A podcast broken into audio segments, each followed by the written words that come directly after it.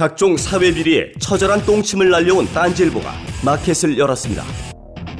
기자들이 검증해 믿을 수 있는 상품들을 은하계 최저가로 판매하여 명랑한 소비 문화 창달에 이바지할 딴지 마켓. 이제 신뢰를 쇼핑하세요. 주소는 마켓.딴지.com.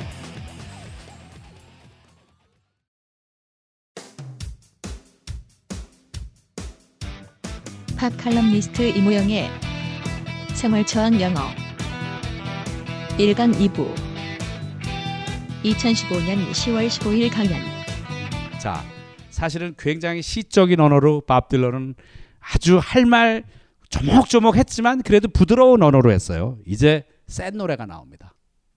Eve of Destruction입니다. 이건 벌써 제목 자체가 셉니다. 뭐죠? eve는 우리 주로 그런 때 쓰는데 크리스마스 이브 이런 아름다운 일에 destruction은 멸망이에요. 멸망전야야 그야말로 멸망전야. 뭐가 멸망전야? 미국의 멸망전야야. 멸망전야. 이런 노래 부르면 빨갱이 되는 거야. 진짜로 빨갱이 됐어 이 사람은 완전히 이 노래 불러가지고. 자 보세요. 자, 밥 딜런의 Blowin' in the Wind가 굉장히 아까 말씀드린 대로 아주 사려 깊은 그런 언어로 미국 사회가 갖고 있는 문제 또 그걸 더 넘어서서 인간이 기본적으로 누려야 되는 자유와 평등에 대해서 얘기했죠. 그렇죠? 그 다음에 가스펠 노래 중에 흑인 인권 운동에 크게 많이 쓰였던 곡이 We Shall Overcome이라는 곡이 있어요. 우리가 언제는가는 우리가 이겨낼 것이다. 다 부드러운 호소입니다. 그렇죠? 그런데 Eve of Destruction 달라요. 굉장히 격렬한 태도로 시대의 아픔을 꼬집은 노래입니다. 독소를 어마어마하게 내뿜는 거죠. 자, 베트남 전, 베트남 전과 흑백 차별뿐만이 아니라 이 노래는 그 더 나가서 냉전 자체. 여러분 아시죠? 60년대 완전 그 콜드월, 냉전이 절정을 이루었던 때잖아요. 그 냉전과 그리고 그때 이 인류 전체가 공포에 사로잡히기 시작한 게 핵이에요. 이 문제까지도 지금 얘기를 하고 있어요. 그래서 결국 이대로 가면 어떻게 되는 거예요? Eve of Destruction을 우리가 곧 맞이하게 된다. 그런 얘기입니다. 경고의 메시지입니다. 지금 이 노래가 나온 지 이게 65년이니까 지금 얼마가 지났어요? 50년이 지났다고. 지금도 아직도 이 곡에 담긴 어떻게 보면은 그 평화를 향한 갈망과 저항의 정신은 시대가 그렇게 흘렀는데도 그 빛을 전혀 잃지 않고 있다고 얘기를 할 수 있습니다. 이 여기도 노래마들이 정말 의미심장합니다. 격렬합니다. 볼게요. 자, Eastern world, it's exploding, violence flaring, bullets loading. You're old enough to kill, but not for voting. 앞에는 빨리 갈게요. 동쪽의 세상에서 폭탄이 터지고 결국 거기는 어디죠? Eastern world가 월남이죠. 그렇죠? 베트남에 폭탄이 터지고 그렇죠? 폭력이 난무하고 총알들이 장전되고. 자, 이게 중요합니다. You're old enough to kill, but not for voting. 넌 투표하기엔 어린 나이지만 사람은 충분히 죽일 수 있는 나이야. 어이, 훌륭하죠. 그렇죠? 그렇죠? 에? 이거 웃긴 게요. 미국이 21살까지 아, 저기를 투표를 못 하게 됐었어요. 이게 언제 바뀌냐면 71년에 바뀝니다, 법이. 만 18세로. 근데 만 21세면 몇 살까지 투표를 못 하는 거냐면 23살 생일 될 때까지 투표를 못 하는 거야. 근데 뭘 해야 돼? 자, 월남전이 시작돼서 64년에 그렇죠? 전면전이 시작돼 미국이 거기에 갔어 이제 군인들을 보낸단 말이야. 65년에 이 노래가 이 노래가 나왔어. 결국 뭐 할 수 있어 얘는? 이제 18살짜리가 가서 뭐를 할 수 있어? 사람은 죽일 수 있어. 근데 뭐는 못 해? 투표할 능력은 없는 거야. 너는 투표하는 건 안 되는데 가서 사람은 죽여. 이거보다 센 게 어디 있어요? 이거보다 센 게. 이게 대중음악의 노랫말에 이게 나오는데 왜 우리는 안 나오냐고. 우리는 왜 안 나오냐고. You don't believe in war, but what's that gun you're toting? 어? 아니 전쟁을 믿지 않는다면서 왜 총을 들고 있냐? 왜 총을 들고 있냐는 거. 안 싸워. 그 미국 정부 얘기하는 거. 아, 우린 전쟁 싫어 그러면서 아니 애들 총을 왜 들고 있냐? 왜 싸우냐는 거죠. 그렇죠? And even the Jordan River has bodies floating. 이건 뭐냐면은 예전에 그거 있었잖아요. 그, 그, 그 이스라엘하고 아랍 국가들하고 물 분쟁이 일어나서 결국 이게 전쟁으로 일어나서 어마어마하게 많은 많은 사람들이 죽는 사고가 일어나는데 이 그 전쟁을 얘기하는 거예요. 지금 이건 그죠? 자, 또 가볼게요.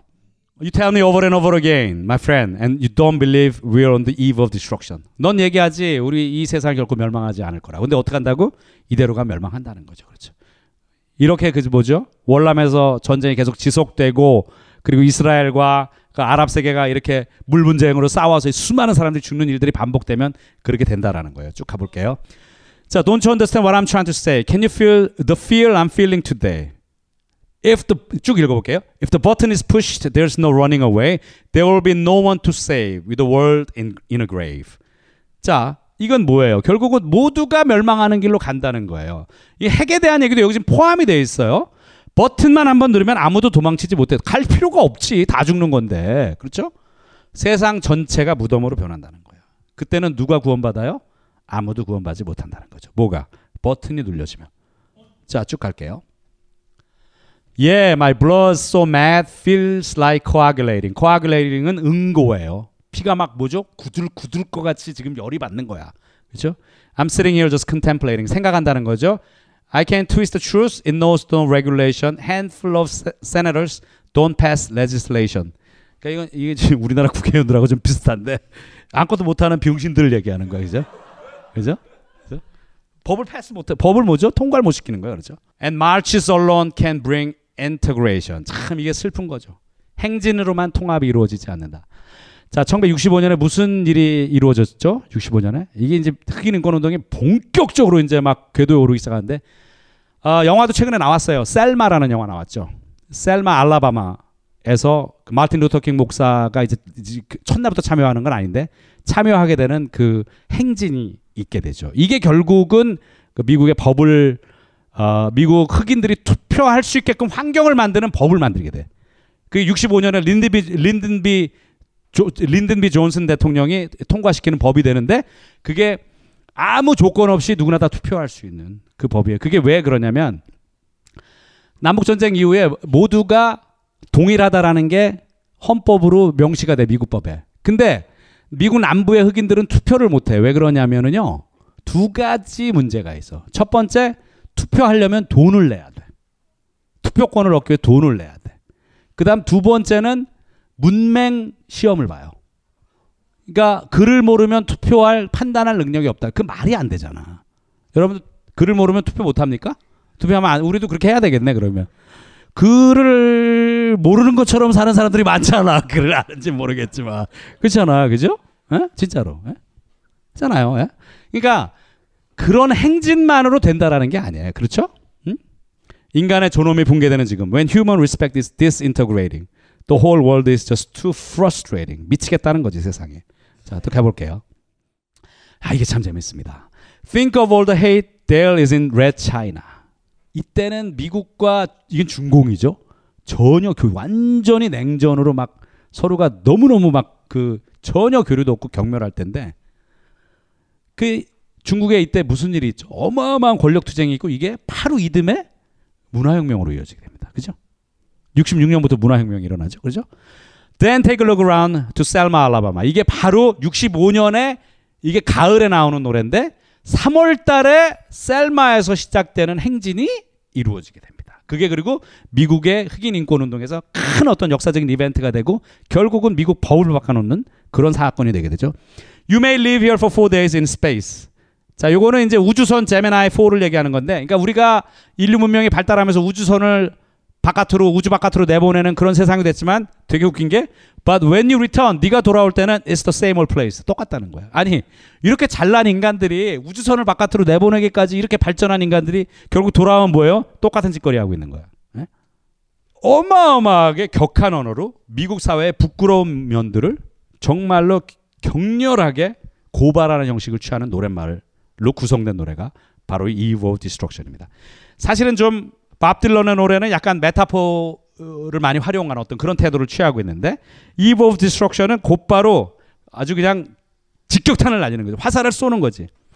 곧바로 보수주의자들의 공격의 대상이 되게 됩니다. 빨갱이가 된 거지.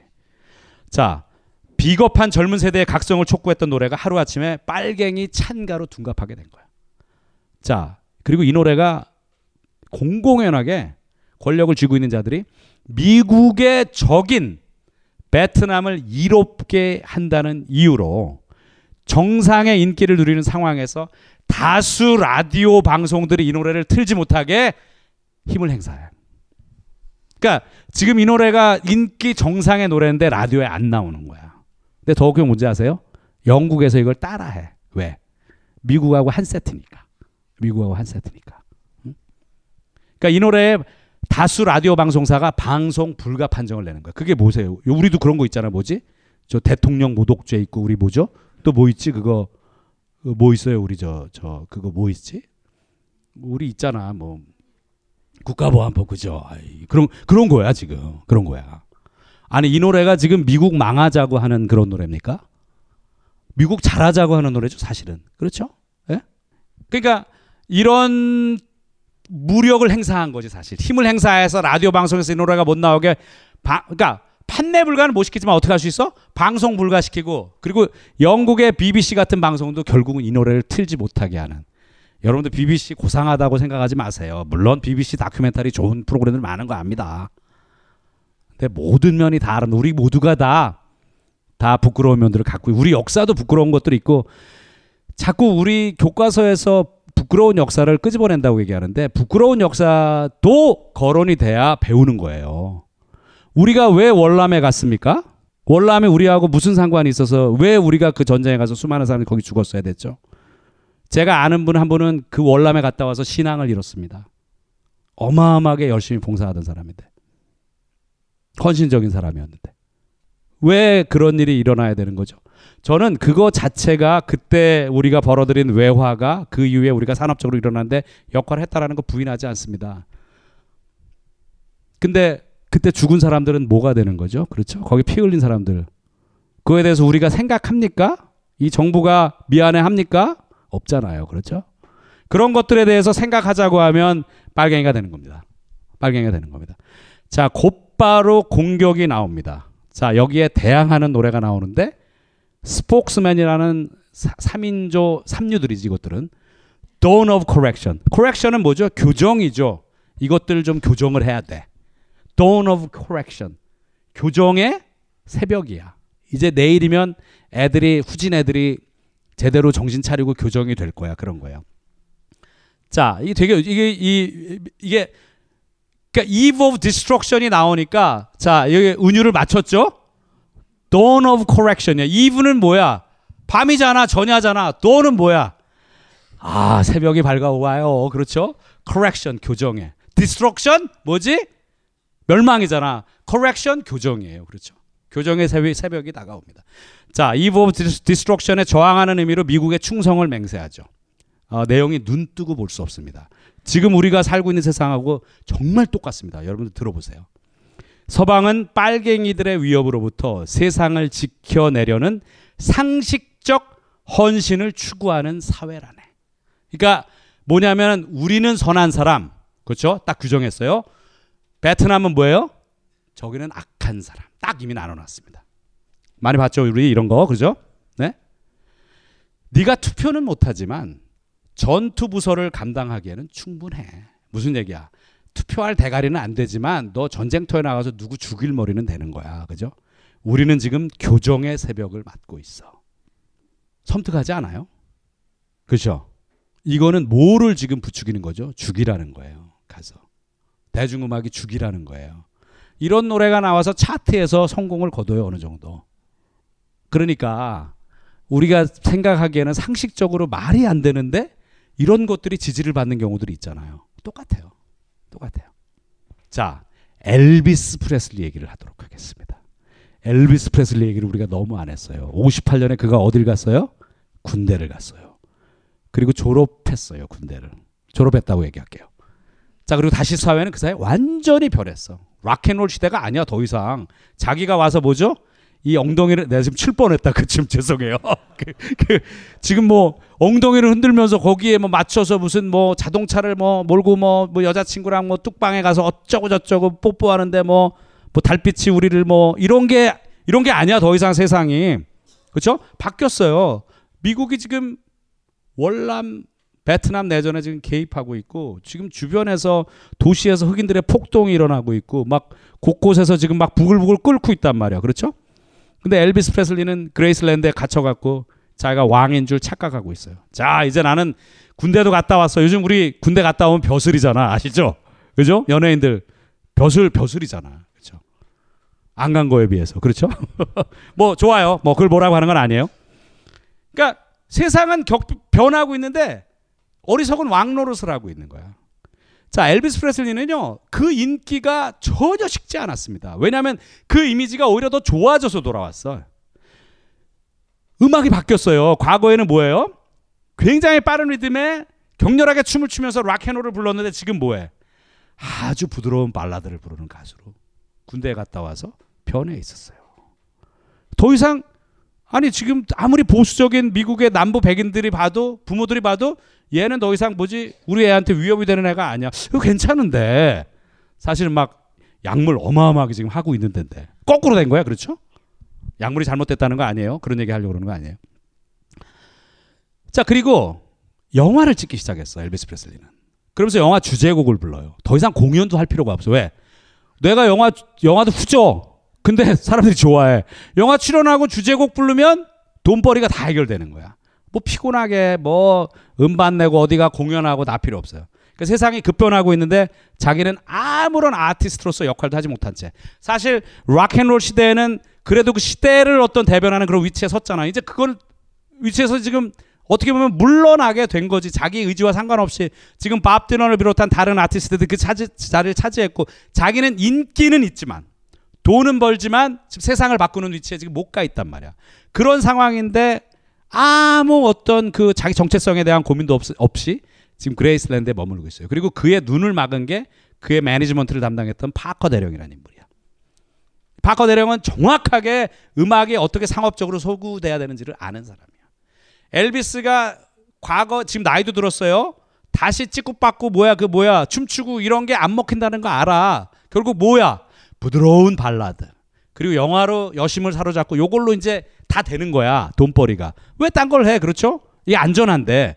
그래서 그 엘비스 프레슬리를 그 귀를 막고 눈을 막고 아첨꾼들을 주변에 다 심어 놓은 거지. 왜?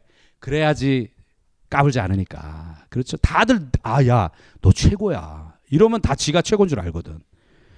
자 그러면서 이 부드러운 음악을 노래하는 노선에서 절대 벗어나면 안 된다고 계속해서 옆에서 뭐라고 해야 그러니까 계속 조종한 거죠. 그렇죠? 근데 프레슬리가 어느 날 자기 자신을 돌아보게 됐어요. 세상이 너무 바뀌어 있는 거야. 아니 이상하게 내 음악은 좋아하는 애들이 후진 애들만 내 음악을 좋아하는 것 같아.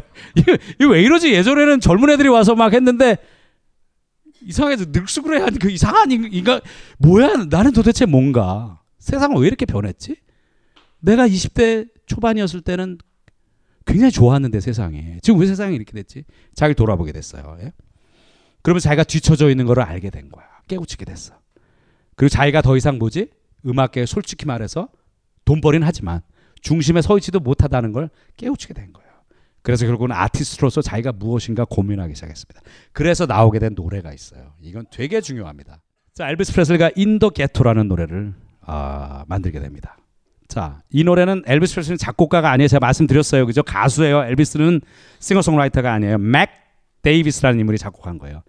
엘비스 프레슬리의 노래들 중에 거의 유일하게 사회 비판적 메시지를 담아낸 그런 노래입니다. In the Ghetto. 이 노래를 엘비스가 보고 자기가 부르겠다고 딱 선택하니까 누가 결사반대하고 막아놔서 회사 사장이 막아놔서 사실은 회사 사장도 고용된 거야 엘비스에 의해서 그렇죠? 절대 안 돼 이거. 야 엘비스 이거 안 돼. 응? 너 지금까지 잘해왔잖아. 어? 갑자기 너 이미지하고 안 맞게 무슨 헛소리야. 무슨 시카고의 무슨 흑인 빈민가를 네가 네가 왜 얘기해? 한 번도 안 가봤잖아. 한 번도 안 가봤을 수도 있어요. 그죠? 어쨌든 그러니까 격렬하게 반대했어요. 근데 프레슬리가 이런 지하에 거절합니다. 그이 노래를 취입을 합니다. 그래서 이 곡은 60년대에 들어선 후에 더욱더 피폐해지기 시작한 흑인 빈민가, 결국 도시 빈민가를 얘기하는 거예요. 흑인 어떤 그, 어, 시골 사람들의 삶이 아니고 흑인 빈민가, 도시 빈민가들의, 아, 빈민가에 살아가고 있는 그 흑인들의 처절한 어떤 삶을 얘기하고 있는데 특히 여기서 얘기하는 건 뭐냐면 그 뭐죠? 그 악순환의 고리. 뭐예요?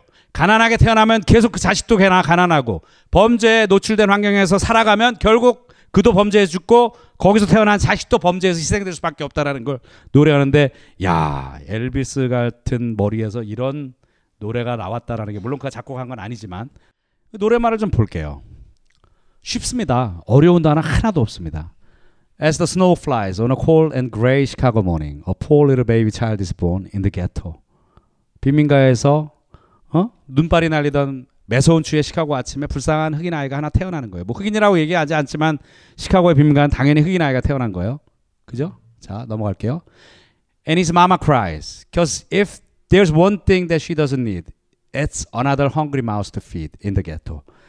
그 엄마가 애가 태어나는데 울어. 기뻐해야 되는데 또 하나의 배고픈 입을 먹일 능력이 없기 때문에. 그죠? 그 옛날에도 우리 그런 거 있었어요. 옛날에 여러분 여기 있는 분들은 아마 나보다 더 나이가 많은 분은 지금은 안 보이는데 있을 수도 있으시지만 어쨌든 저 어렸을 때 저희 부모님들은 이랬었어요, 진짜. 저도 저도 그 검정 고무신 신고 다니고 저도 초등학교 3학년 때까지 그 전기가 안 들어온 데 살았었는데 예전에 그 드라마 같은 거 보면은 뭐 그 점심을 못 사와 가지고 쪽팔려서 그 뭐죠? 그, 그 마당에, 그 학교 마당에서 그 뭐야, 그 수돗물 마시고 뭐 이런 거 있잖아. 그거 다 구라야. 왜 구라인지 알아? 절반이 못 싸와. 그 일상이야. 싸우는 애 반, 못 싸우는 애 반. 무슨 얘기인지 아시겠어요? 예? 그러던 때 살았었다고. 근데 이건 뭐야? 시골이 아니고 뭐야? 우리는 60년대 우리나라가 60대 초반에 전 세계 두 번째로 빈국이었잖아요. 그죠? 그게 먹을 게 없었으니까 보릿고개니까 그랬지만 지금 여기는 미국이에요. 전 세계에서 가장 뭐야? 잘 사는 나라라고 하는데 시카고의 그 빈민가에 60년대 흑인 아이가 하나 태어나는데 그는 먹고 살 수가 없어. 그래서 엄마가 우는 거예요. People don't understand the child needs a helping hand. Or he'll grow to be an angry young man someday. 그렇죠. 도움의 손길이 필요하죠. 그죠? 어? 무상급식 해야죠. 그렇죠. 그렇죠? 에? 엄마가 일해서 돈을 벌어야 될 거 아니야. 식사를 준비할 게 아니고 지금 아예. 그렇죠? 넘어갈게요. 자꾸 얘기하면 일르지 마. 또 가서. Take a look at you and me. Are we too blind, blind to see? 아까 똑같아요. 저기하고. 조금 더 쉽지만 말은 뭐죠? 밥 딜런의 얘기가 똑같아. 왜? 왜 우리가 지금 눈이 멀었냐 이거야. 왜 지금 현상을 왜 보지 못하냐는 거죠. 아, 모르느냐? 아니면 do we simply turn our heads and look the other way? 우리가 무식해서 모르느냐? 아니면 알면서 지금 모른 척 하느냐? 그 얘기예요. 그죠? 그죠? Well, the world turns and a hungry little boy with a runny nose. Nose는 알아두시면 아주 유, 용한 영어입니다. 어, 코 흘리게입니다. 코를 흘리는 겁니다. nose. 예. 자, 그 아이가 태어나서 배고픈 아이가 어떻게 코, 코 질질 흘리면서 이거 우리 어렸을 때랑 비슷해. 그죠? 못 살던 시절에 play in the street as the cold wind blows in the ghetto. 가난한 빈민가에서 그 추운 겨울바람을 맞으면서 바깥에서 놀고 있는 거야. 그죠? And his hunger burns. So he starts to roam the streets at night. And he learns how to steal. And he learns how to fight in the ghetto. 결국 뭐예요? 결국 그 배고픔이 그를 어떻게 끌어오르게 하는 거야. 결국 어쩔 수가 없는 거야. 집에 들어가요, 안 들어가요? 길거리를 밤에 배워요? 뭘 배워요? 훔치는 걸 배우고 싸우는 걸 배워요. 그렇죠? Then one night in this desperation, a young man breaks away. He buys a gun, steals a car, tries to run, but he doesn't get far. And his mama cries. 자, 여기는 자, 절박한 청년이 이제 거기 달아나기 위해서 총을 사고 차를 훔쳤어. 범죄죠. 그죠? 도망치려고 했지만 멀리 가지 못해서 결국 그는 어떻게 된 거예요? 죽었다고 말하진 않지만 죽은 거예요. 그를 낳은 엄마가 울어요. 그렇죠? As a crowd gathered around uh, an angry young man face down on the street with a gun in his hand. 자, 손을 자, 좀 상상을 해 보세요. 총을 잡고 있는 손. 그리고 고개가 땅바닥에 처박혀진 채로 어떻게 하고 있는 거야? 죽어 있는 거예요. 빈민가에서. As her young man dies on a cold and gray Chicago morning, another little baby child is born in the ghetto. 자, 이게 중요한 거예요. 그 엄마의 아들이 죽었어, 오늘. 근데 누가 태어나? 그 죽은 청년의 아이가 또 태어나는 거야. 그렇죠? 계속 반복되는 이 빈곤의 악순환. 그렇죠? 그러니까 미국 사회가 저지른 원죄 뭐예요? 노예제도. 그러니까 결국 빚은 문제예요. 이걸 해결하지 않고 지금 지금 아무도 모른 채 하고 있으면 안 된다고 엘비스 프레슬리가 딱 한 번 해도 해도 너무하니까 엘비스 프레슬리 같이 착한 말 잘 듣는 그냥 그냥 정권이 하라는 대로 하는 사람도 너무하니까 너무하니까 한마디 한 거예요, 진짜. 이 노래 그거예요. 자, 60년대 대중음악이 얼마만큼 그 시대 흐름에 참여하면서 그 시대상을 얘기했고 거기에서 사람들이 갖고 있는 분을 음악을 통해서 표현했고 그러니까 결국은 음악이 대중음악이 해야 되는 역할 그건 그 시대상을 반영하고 그 안에서 잘못된 것들에 대해서 외침이 있는 그런 음악으로 존재했던 그런 시대였던 겁니다. 네? 강원 선생이 명리학 강좌를 한다고 했을 때 무슨 생각이 들었냐면 제가 믿는 거는 이제 지식인 강원의 인문학적 소양입니다. 그러니까 아마 강원이 명리학을 한다면 인문학적 관점에서 명리학을 재해석을 해서 세상을 보는 하나의 관점을 뭐 tool을 프레임을 제시하려고 하는 거 아니겠는가. 바로 그 강헌의 명리학 강의가 책으로 출간되었습니다. 식신이 뭡니까? 처먹는 거. 아 명리학 쉽구나. 굉장히 좋아. 어. 공부해 그러면. 네. 노후에 하는 것으로 공부하는 것으로. 나를 찾아가는 내비게이션 명리 운명을 읽다 도서출판 돌베개에서 나왔습니다. 스마트폰의 바이블 벙커원 어플이 대폭 업그레이드 되었습니다. 강좌 및 강의별 결제 기능 탑재 멤버십 회원이 아니라도 벙커원 동영상들을 골라볼 수 있는 혁신. 바로 확인해 보세요. 자, 이렇게 섬뜩한 메시지로 미국 사회에 경고장을 던진 이 노래는 1960년대 흑인 운동이 절정기에 이르렀던 60년대 후반 그때 나왔던 노래입니다. 그리고 왜 미국 사회가 변해야 되는가? 왜 미국 사회가 평등으로 나아가야 되는가에 대해서 다시 한번 어, 크게 일깨움을 주었던 그런 노래입니다. 그리고 엘비스 프레슬리 개인으로서는 마지막으로 자기가 어떤 단한번 그 이후로 또 그는 자기 원래 가던 길을 가죠. 근데 딱 한 번 시대의 어떤 흐름에서 자기가 무엇을 해야 됐던가를 고민했던 유일한 작품이 바로 엘비스 프레슬리의 In the Ghetto입니다. 자, 60년대는 아까 말씀드린 것처럼 그 미국 사회가 크게 변화하면서 이전에 50년대에 없었던 그때 부글부글 어떤 그 표면 밑에서 끓고 있었던 문제들이 이제 바깥으로 이게 삐져나오게 되면서 그때 음악을 했던 많은 아티스트들로 하여금 거기에 반응하게 하는 그런 사회였습니다. 60년대에는. 그런데 이 60년대 그 미국 사회가 이렇게 어려움을 겪고 있는 때 그리고 수많은 그 대중음악을 한 아티스트들의 외침이 있었을 적에 어떤 움직임이 영국에서 벌어지느냐. 슬슬 미국이 이제 헤맬 때 영국 애들이 이제 미국에 상륙할 준비를 하고 있는 거예요. 이런 걸 무슨 저 무슨 저 전쟁처럼 여러분들 인식하면 안 돼. 그런 작전을 세운 건 아니에요. 자, 뭐예요? 1950년대 락앤롤을 배운 그리고 락앤롤의 뿌리가 결국 흑인들의 리듬앤 블루스임을 알고 있는 뮤지션들이 자기들의 기량을 계속 발전시키면서 60년대의 중반쯤에 와서 이제 미국 시장에 등장하게 되면서 어떻게 보면 음, 영국의 시장이라는 거 되게 작잖아 나라가 작으니까 미국에서 어마어마한 인기를 누리면서 결국은 미국 어떤 시장을 평정하는 그런 사건이 벌어지게 됩니다. 이것이 바로 영국의 음악 침공이라고 얘기하는 브리티시 인베이션입니다. 자, 50년대 영국은 사실은 미국 락앤롤의 영향하에 완전히 놓여 있었습니다.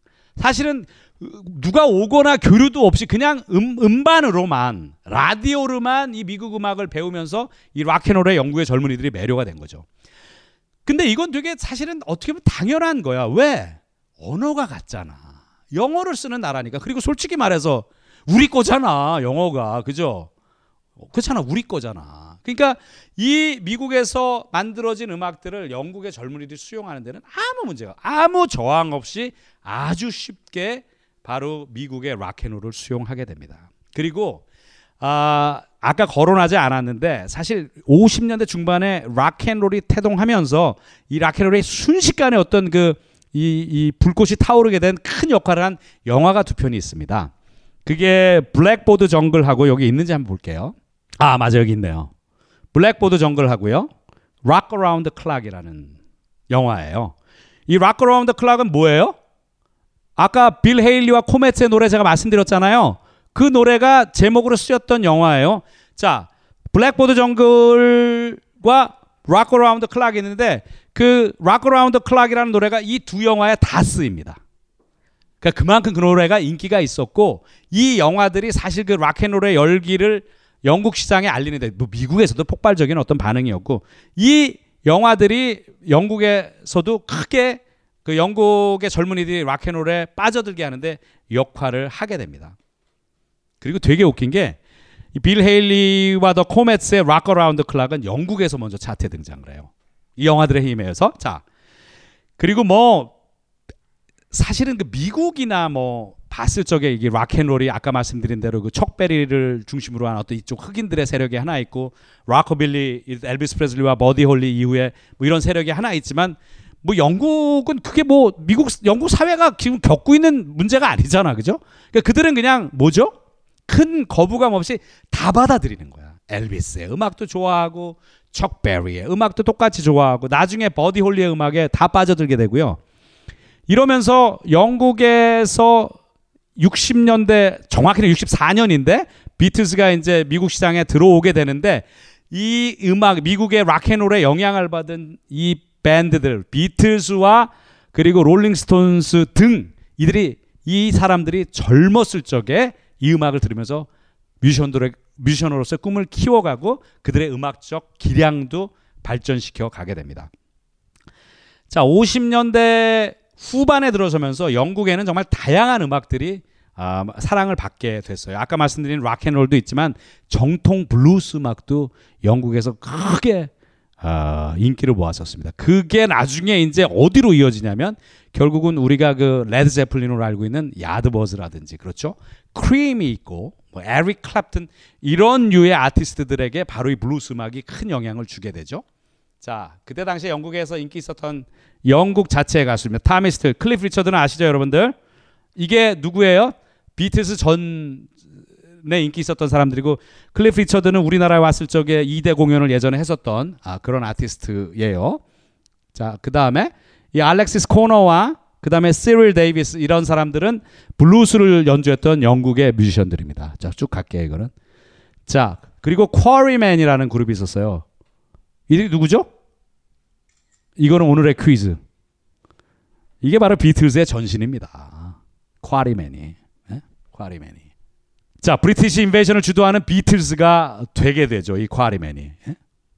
자, 그러면서 비틀즈는 60년 그러니까 영국의 아, 저, 저 독일의 함부르크에 가서 아, 그, 그 뭐야, 부둣가의 클럽에서 연주하면서 그들의 기량을 닦게 되죠. 그때 막 성병도 걸리고 그랬을 거야, 분명히. 그죠? 근데 어쨌든, 어쨌든, 그러면서 이제, 어, 영국에서 일단 인기를 얻기 시작했는데, 결국은 그, 어, 먼저 62년에, 어, 벌써 이 비틀스의 음악이 미국 시장에 들어와서 소개가 됩니다. 그러면서 이 가수, 즉, 비틀스 밴드는 없었지만 인기는 이제 막 부글부글 끌어오르다가 어, 64년에 이 비틀즈가 어, 미국 시장에 들어오게 되죠. 그런데 그 이전에 이미 음악은 뭐 거의 미국 시장을 평정하다시피 인기가 이미 어마어마했어요. 63년 되면은 벌써 비틀즈가 최고의 위치에 올라가게 됩니다. 그들이 미국에 오기도 전에. 그래서 63년에 워싱턴 포스트지에 이미 비틀매니아라는 말이 등장을 해. 그, 그 기사 중에. 비틀매니아 그냥 비틀스에 대한 어떤 열광하는 이 소위 신드롬인 거지 미국 내. 그리고 64년 2월 7일에 비틀스가 미국에 들어오게 됩니다. 이때 어, 그들을 대표하는 노래가 바로 I Wanna Hold Your Hand지. 그죠?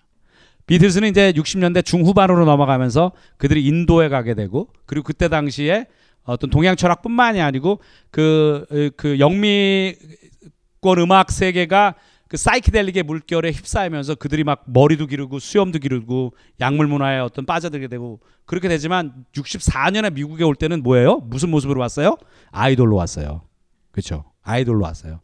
물론 지금의 아이돌과는 다릅니다. 지금의 아이돌은 뭐예요? 회사가 주도하는 음악이죠. 그들이 주도하는 게 아니잖아요. 비틀즈는 아이돌의 모습으로 왔지만 자기들의 음악으로 온 거지. 이게 다른 거예요. 아이돌을 이해, 저, 아이돌이라고 내가 얘기하는 거 지금 아이돌처럼 막 젊은이들이 그냥, 그냥 사정없이 열광하는 그런 밴드로 미국 시장에 등장을 하게 된 거예요. 2월 7일에 비틀스가 미국 시장에 오게 되는데 이틀 뒤에 에드 설리반 쇼에 출연하는데 45% 시청률 나옵니다. 근데 이거는 생각해보세요. 한 밴드가 어떤 그냥 일반 뭐예요? TV 쇼에 출연하는데 45% 시청률이 나와요. 그리고 그날 라이프지가 그날 공연 TV 공연에 대해서 이렇게 평가를 합니다. 여기 이렇게 적혔습니다. 1776년이었대요. 미국 독립이 독립한 해죠. 그렇죠? 영국은 미국을 잃었죠. 미국 식민지를 잃었어요. 근데 어떻게 지난주 비틀즈가 그걸 되찾아왔다고 얘기했어요. 이건 어마어마한 거죠, 진짜로. 어마어마한 거죠. 자, 비틀즈가 등장하니까 이제 그 뒤에 우후죽순처럼 이제 들어옵니다, 아마. 예? 자, 롤링 스톤스가 들어오죠. 그렇죠?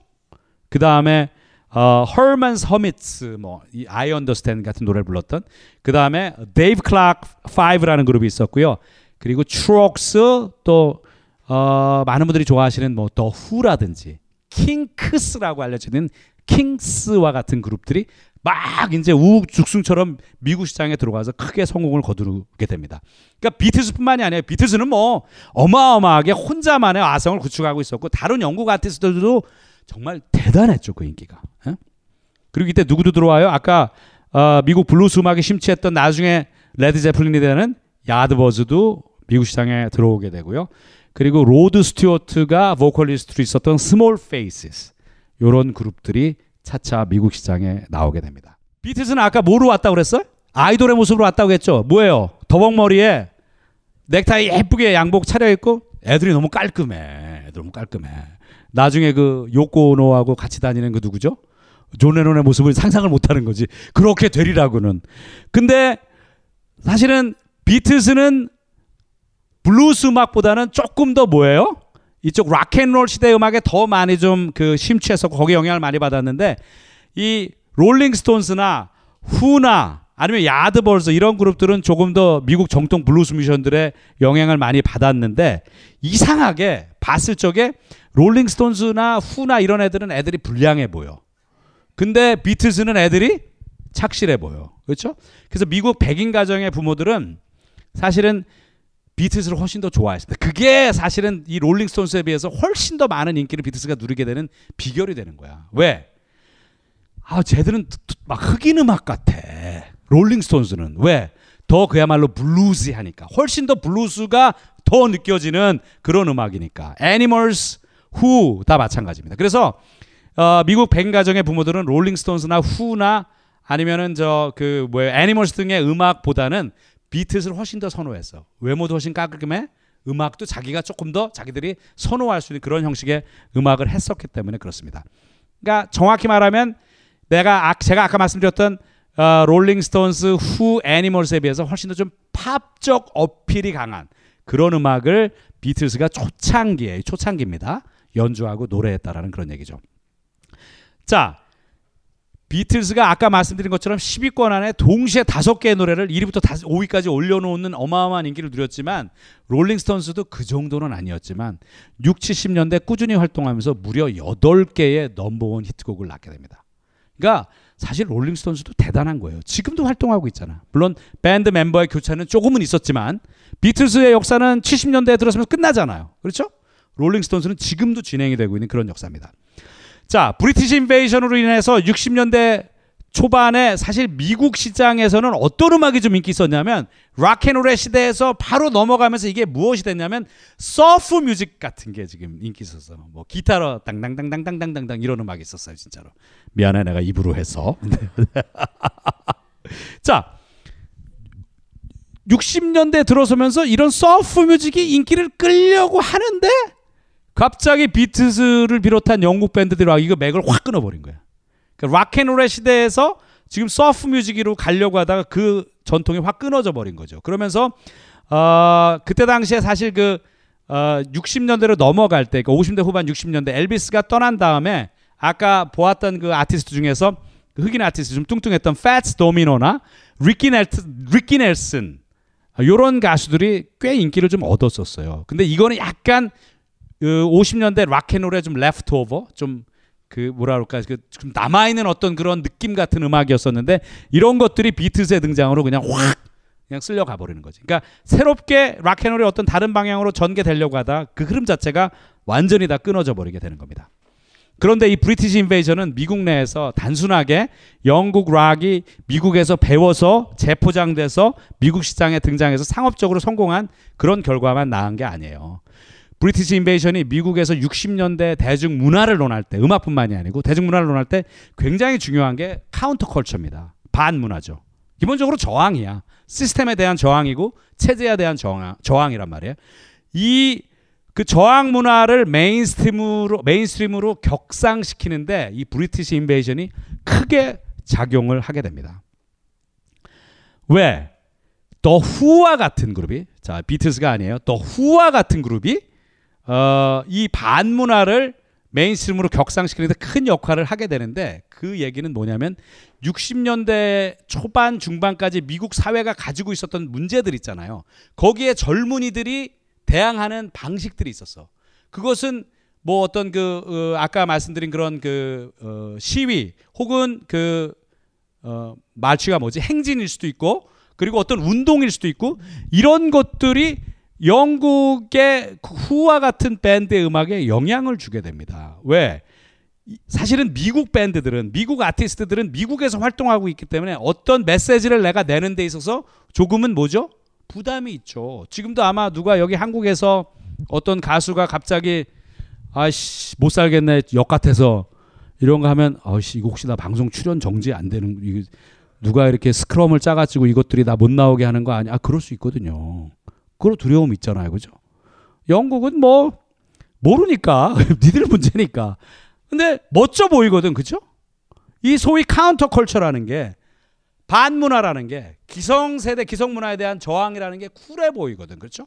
그래서 이들의 음악에 사실은 굉장히 큰 영향을 주게 됩니다. 그러니까 뭐냐면 미국 사회적인 분위기가 태동시킨 이 counterculture, 젊은이들의 저항 문화가 영국의 어떤 락 밴드들의 음악에 스며들어서 그게 하나의 음악으로 만들어져서 그게 역으로 또 미국의 젊은이들을 열광시키는 그런 효과를 낳게 되는 거죠. 그러니까 이 British Invasion이라는 게 결국 미국 내에서 이 저항 문화 혹은 반문화 counterculture를 mainstream으로 격상시키는 데 큰 역할을 하게 되는 겁니다. 한번 보도록 할게요. 자, 어, 사실은 그 아까 말씀드린 대로 그 미국의 아티스트들 밴드들이 체제 비판을 주저하던 60년대 그런 어떤 미국의 밴드들이 처해 있는 위치나 사회적 분위기와 달리 영국의 젊은 아티스트들은 상대적으로 굉장히 자유로, 자유로웠습니다. 그래서 자, 이 반문화를 얘기할 적에 굉장히 많이 등장하는 노래가 영국 락 그룹 더 후의 My Generation이라는 곡이에요. 근데 이 My Generation은 어디에서 영향을 받았냐면 이 버클리 대학에서 그 학생들이 정치적인 발언을 하고 활동을 하는 거를 학교가 제한하려고 했어요. 그렇죠? 그러니까 교내 언론의 자유를 속박하려고 한 거죠. 그래서 학생들이 투쟁을 벌였다고. 그 투쟁을 이끌었던 인물이 잭 와인버기라는 운동가였어요. 그렇죠? 그가 남긴 명언이 이거예요. Never trust anyone over 30. 30살 이상의 인간은 절대 신뢰하지 마라. 나 쉬운 두 살인데. 아, 진짜. 나 웬만한 서른 살보다 나은 것 같은데 내 생각에는 어쨌든 자 좋습니다.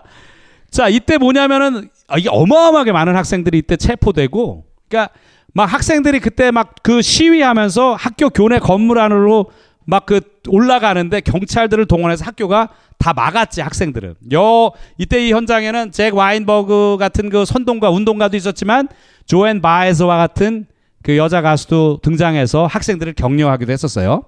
자, 그 곡의 영향이 바로 이 더 후의 My Generation에 담겨 있습니다. 자, people try to put us down. 사람들은 우리를 억누르려고 하지. 벌써 이게 억누르면 승질 나잖아. 그렇죠? 그렇죠? Talking about my generation. 우리 세대를 말하는 거야. Just because we get around. 우리가 휩쓸려 다닌다고 해서 우리를 누르려고 하지. 휩쓸려 다닌다는 건 여기서 뭐예요? 놀러 다니는 게 아니야. 휩쓸려 다니면서 어떻게 하는 거야? 자꾸 문제 일으키고 자꾸 자꾸 저 반항하고 그런다는 거죠. 그래서 우리를 누르려고 한다라는 거죠. Things they do look awful cold. 그들이 하는 짓은 너무 싸늘해. 그들이 여기서 누구야? 그들은 권력이지. 그들은 체제지. 그들은 시스템이죠. 그렇죠? I hope I die before I get old. 이 문장이 되게 문제를 많이 일으켰어. 난 늙기 전에 죽을 거야. 왜 늙기 전에 죽는다고 했을까요? 그들처럼 되기 전에. 그들처럼 되기 전에. 그러니까 아까 말씀드린 것처럼 미국의 사회적인 분위기에 대해서 그 미국에서 활동하는 미국 아티스트들이 조금 주저하는 어떤 그런 부분이 있었다 하면 그것에 비해서 어떤 미국의 반문화로부터 영향을 받은 영국 아티스트들은 훨씬 더 자유로웠고 그 반문화를 자기들의 음악에 그 생각을 담아서 음악을 통해서 만들었을 때 그것이 역으로 미국 젊은이들을 열광케 하는 그런 일들이 벌어지게 된 거죠. 예. 자, 60년대 브리티시 인베이션은 이렇게 음악적으로 일단 크게 미국 시장에 충격을 줬죠. 사실은 미국이 좀 자존심이 상하는 일일 수도 있어요. 사회적으로도 이런 그 흑인 인권 운동과 어, 베트남전으로 인해서 좀 어려움을 겪으면서 아 우리가 그렇게 모든 나라가 동경하는 그런 지상낙원은 아니구나라는 걸 미국인들이 스스로 깨우쳤는데 음악으로도 물론 뭐 젊은이들은 영국 음악에 열광하고 그 음악들이 되게 훌륭했지만 미국의 입장에서 봐서는 조금 자존심이 상하는 그런 부분이 있을 수도 있는 거죠. 어쨌든 이 British Invasion 이후에 시작된 영국 음악의 어떤 그 어, 위세는 계속해서 이어지고 있고 지금도 사실은 어느 정도 그 명맥을 유지하고 가고 있다고 볼 수 있습니다. 그리고 그 British Invasion이 60년대 후반에 와서 1차적으로 좀 기세가 꺾이는데 그때까지 가장 큰 역할을 한 게 역시 비틀즈죠. 그렇죠? 비틀즈가 선두주자로서 어떻게 보면 그 미국 시장 자체를 전체적으로 완전히 장악했고 비틀즈 사실 1968년부터는 공연도 한 번도 안 했거든요. 그냥 음반만 냈거든요.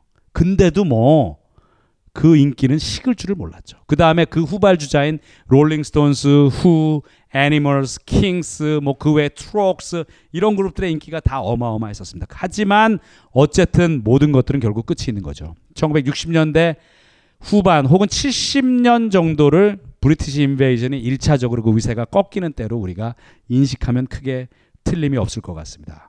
가장 큰 이유는 역시 그 뭐라고 해 우리가 보통 그 우리나라 대표팀 축구를 얘기할 때도 정말 어마어마하게 중요한 선수 하나 빠지면 좀 헤매잖아. 그렇죠? 그 비슷한 거죠. 50년대의 락앤롤이 58년에 엘비스 프레슬리가 빠지면서 조금 위세가 꺾였듯이 비틀스가 68년부터 활동을 같이 같은 데서 모여서 하지 않으면서부터 문제가 발생하게 됩니다. 어, 비틀스는 68년부터 어, 공연 그게 아마 마지막 공연이 제 기억으로는 제 정확치 않습니다. 그 애플 레코드사의 그, 그, 그 꼭대기에서 그 지붕 위에서 공연한 게 아마 제가 그 같이 한 어떤 형태의 공연이든지 마지막 공연으로 알고 있고 사실 이들이 뒤에 70년에 발표했던 앨범 두 장이 있죠. Let It Be와 어, Abbey Road 두 장의 앨범은 사실 함께 모여서 연주한 게 없어요. 그러니까 존 레논이 와서 자기 파트를 하고 나면 이제 폴 맥카트니가 스튜디오로 전화를 했겠지. 야 그 새끼 갔니? 어, 아, 그럼 갔다고 하면 알았어 갈게. 그리고 자기가 연주해서 나머지 파트를 이런 상황이 발생을 한 거죠. 뭐 물론 뭐 다 아시다시피 그 오코 요, 요노 오코 오코 요노야 요노 헷갈린다. 사실 요코 오노 자 요코 오노의 등장이 이 밴드의 어떤 그 화합에 악영향을 미치고 틀림없는 사실인 것 같아요. 근데 그거 말고도 다른 문제들은 많이 있었습니다. 멤버들 간의 어떤 그 불신과 그리고 제가 보기에는 역시 큰 성공이 결국은 그렇게 만들게 됐었던 것 같아요. 어쨌든 어, 폴 맥카트니와 아 그리고 어, 존 레논이 서로 마찰을 빚었고 조지 해리슨은 둘 다 사이가 안 좋았어.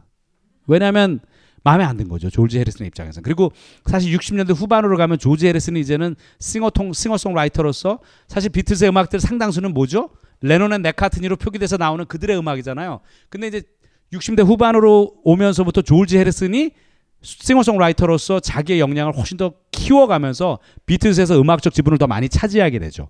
그렇기 때문에 목소리도 당연히 더 커지게 되는 거고 어, 게 되고 이제 제일 이제 민망한 게 링고스타지. 링고스타는 별로 음악적으로 하는 것도 없고 드럼만 치는데 이 자식들이 이렇게 막 싸우고 그러니까 가시, 가시방석이고 그래서 한때 링고스타가 탈퇴해요. 못해 먹겠다. 하도 지랄들을 하니까.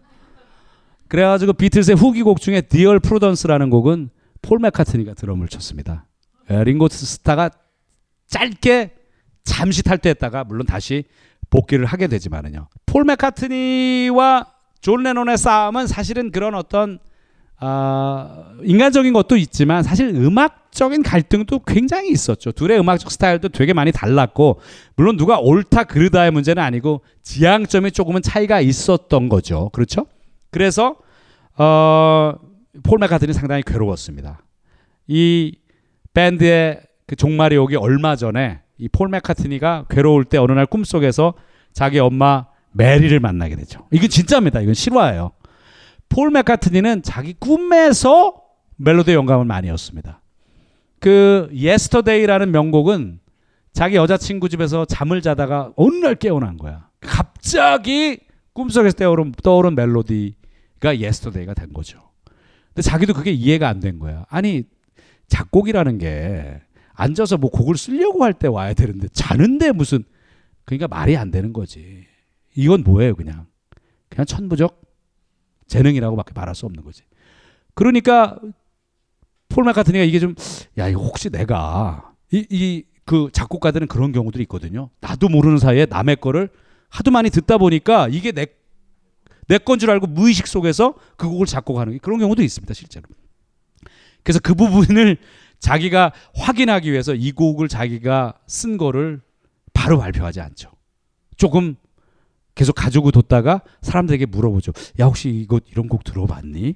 뭐 이런 절차 끝에 나오게 됐는데, 그러니까 제가 말씀드리지만 폴 맥카트는 꿈 속에서 자기 어떤 멜로디 영감을 많이 얻는데 레르피는 그야말로 꿈 속에서 죽은 어머니를 만나게 되는데 어, 멜이라는 이름을 가진 엄마를 만나서 자기가 지금 겪고 있는 이 비틀스 멤버들 간의 문제들 이 문제들에 대해서 그 고민하고 있을 때 그 엄마가 꿈속에 나타나서 그야말로 멋진 조언을 해주는 거죠. 볼까요? Trouble, Mother Mary comes to me. Speaking words of wisdom, let it be. 참 멋지죠. 저 Mother Mary는 지금 대문자로 썼단 말이에요. 그죠? 그죠? 저 Mary가 대문자인 건 당연하죠. 왜냐하면 저 그 그 우리 엄마도 메리고 사람 이름이니까 대문자. 저 Mother는 뭐예요? 성모 마리아죠. 그렇죠? 성모 마리아도 되고 우리 엄마도 되는 거죠. 우리 엄마가 메리니까 그렇죠? 그래서 내가 고통의 시간 속에 있을 때 어, Mother Mary가 내게 다가오면 성모 마리아일 수도 있고요. 그리고 지혜의 말씀을 내게 던져주네. 레릿비. 레릿비는 뭐예요? 내비도야. 내비도는 뭐예요? 그냥 받아들이라는 거죠. 그죠? 그죠? For though they may be parted, there is still a chance that they will see. There will be an answer, let it be. 그러니까 흩어지게 되더라도 결국은 알게 될 거야. 그들은 왜 그랬는지. 그 답을 언젠가는 얻게 될 거야. 어머니의 얘기예요. 그렇죠? When the night is cloudy, there's light that shines on me. Shine until tomorrow, let it be. 쭉 볼게요. 그냥 이게 쉬운 거니까. 이 폴 맥카트니의 어머니 메리는 조산원이 맞습니까? 산파가 맞습니까? 이게 좀 틀리고 싶지 않은데. 조산원 괜찮아요? 써도 되는 말이에요? 예. 조산원이었죠. 그렇죠. 유방암으로 폴 맥카트니가 제가 알기로 14살인가 됐을 때 아주 어린 나이에 세상을 떠났으니까 어머니에 대한 그리움도 있고 큰 슬픔이 있었겠죠. 그렇죠? 그래서 그 비틀스 멤버들 간의 갈등 때문에 앞으로 어떻게 해야 될 것인가에 대해서 너무너무 고민하고 있을 적에 어, 꿈속에서 어머니 메리를 만나게 되고 그냥 지금 있는 현실을 받아들이라 라는 조언을 듣게 되고 이 노래를 쓰게 되죠. 그리고 얼마 지나지 않아서 비틀스는 두 장의 앨범을 더 녹음하고 그게 아까 말씀드린 에비로드와 레릿비죠. 그렇죠. 그래서 결국은 밴드의 역사는 끝이 나게 됩니다. 자, 어, 어쨌든 비틀스가 이렇게 해산을 급 작스럽게 하게 되면서 아, British Invasion의 어떤 그 어, 위세는 조금 꺾이게 되죠. 하지만 그때 시작됐던 어떤 영국 락의 힘은 계속해서 꾸준히 살아남아서 미국 시장에서 그 이후에도 전통을 이어가게 됩니다. 여러분들 다 아시다시피 그 어, 하드락 헤비메탈의 어떤 그, 어, 그 형태를 거의 만들었다고 어, 볼 수 있는 밴드인 레드 제플린도 결국은 영국의 밴드로서 야드버즈라는 그룹으로 60년대 활동을 했었던 아, 그런 사람들이고요. 그 이후에도 수많은 영국 밴드들이 이후에 펑크나 뉴웨이브 시기를 거치면서 계속해서 변화된 어떤 음악을 가지고 미국 시장에서 활동하면서 자기들의 위세를 아, 이어가게 됩니다. 자, 한 파트가 더 있어요. 비틀스의 어떤 그 어, 해체로 인해서 어, British Invasion의 어, 위세가 떨어지는데 이 동시대 즉 60년대에 아, 미국의 이 락앤롤부터 시작된 어떤 그 흑백 간의 음악의 결합 그렇죠? 그것과 조금 다른 음악의 흐름이 미국 시장에서 하나의 세력으로 크게 자리매김을 하게 되는데 그것이 흑인들만의 음악이라고 할 수 있는 소울입니다. 소울. 소울. 소울은 그야말로 입니다. 소울은. 소울은 연주가 중심이 아니라 소리가 중심이다. 소리가. 응? 자, 소울은 뭐냐? 아까 잠깐 말씀드렸어요. 그 블루스가 결국은 하나가 어디로 간다고 종교 음악으로 간다고 했죠. 그죠? 난 secular music으로 가요. 이게 가스펠이 돼요. 그렇죠? 그리고 이 세속 음악으로 하나가 가게 돼요. 그게 리듬 앤 블루스가 돼요. 그렇죠? 이 두 음악이 만나는 거야.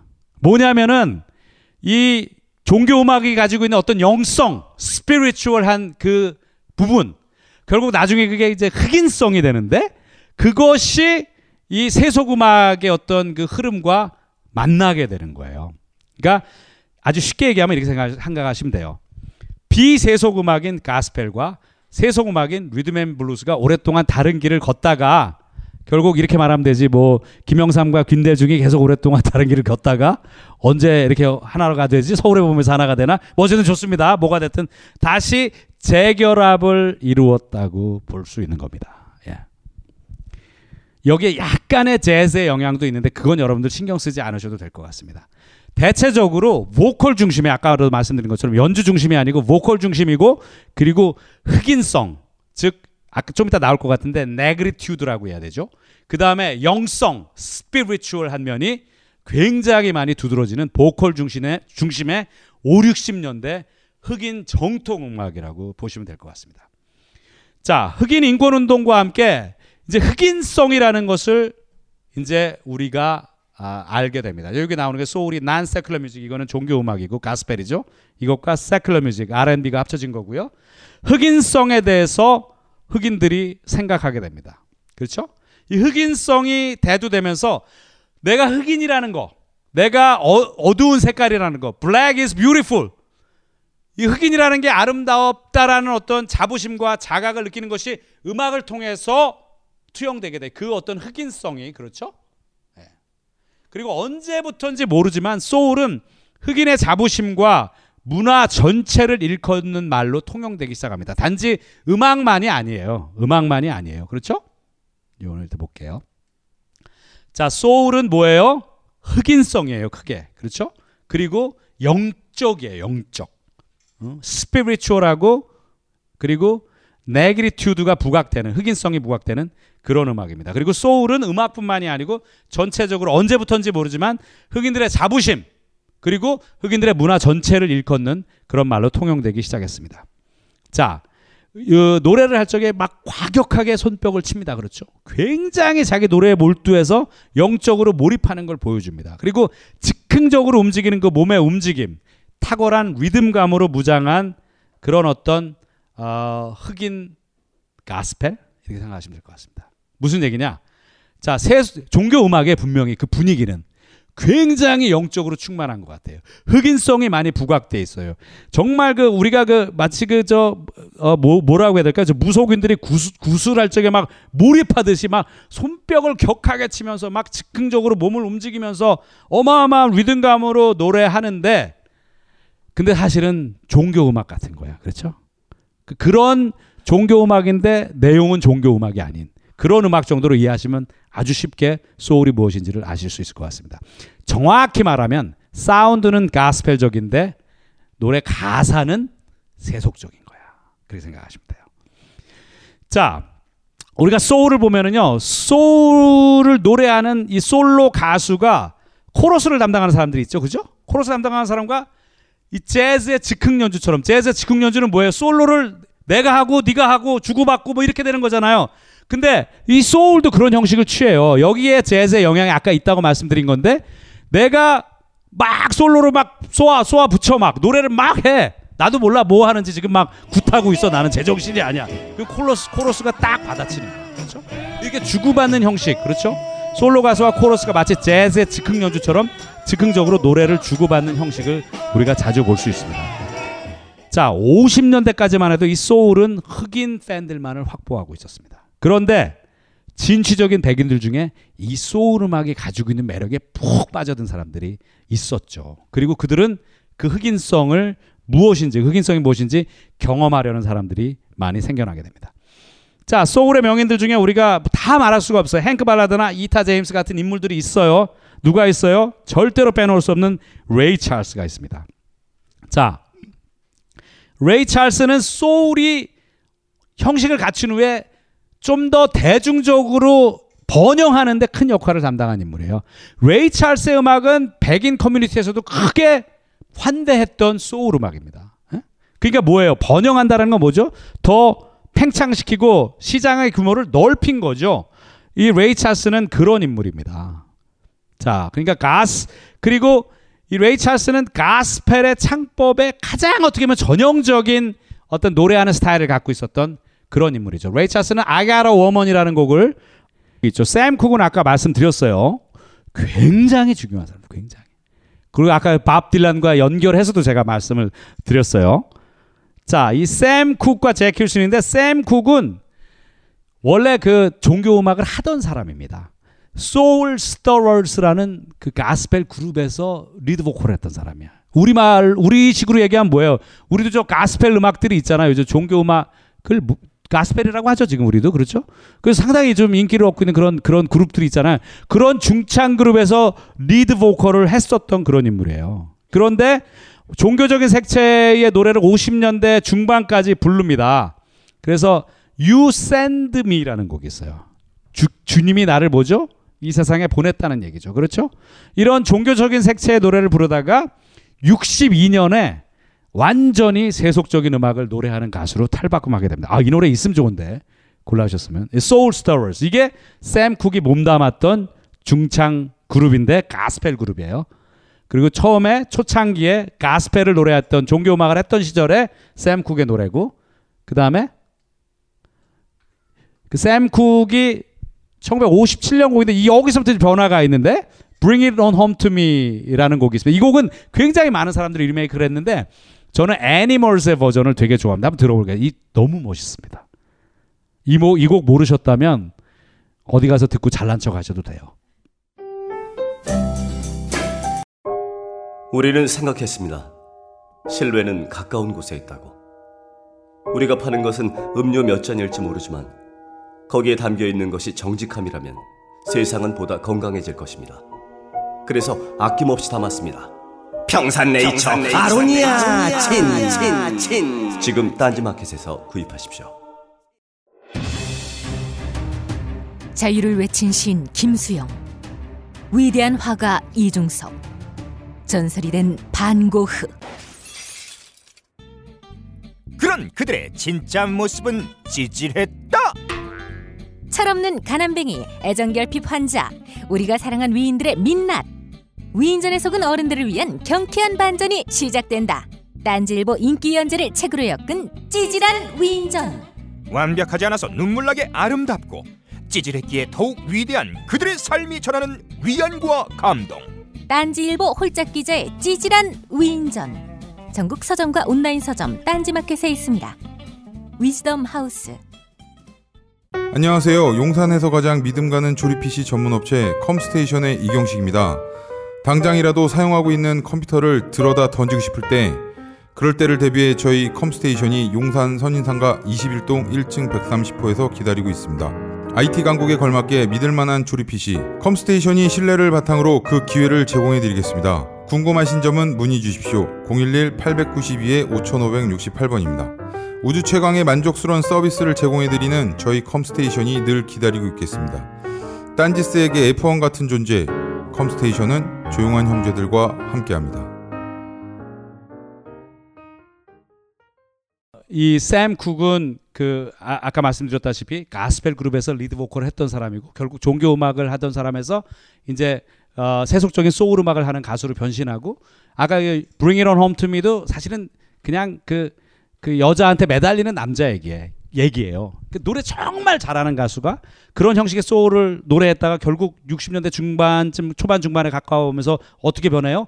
밥 딜런의 음악을 듣고서 영향받아서 굉장히 사회 참여적인 메시지를 자기 음악을 통해서 전달하는 그런 가수로 변모하게 됩니다.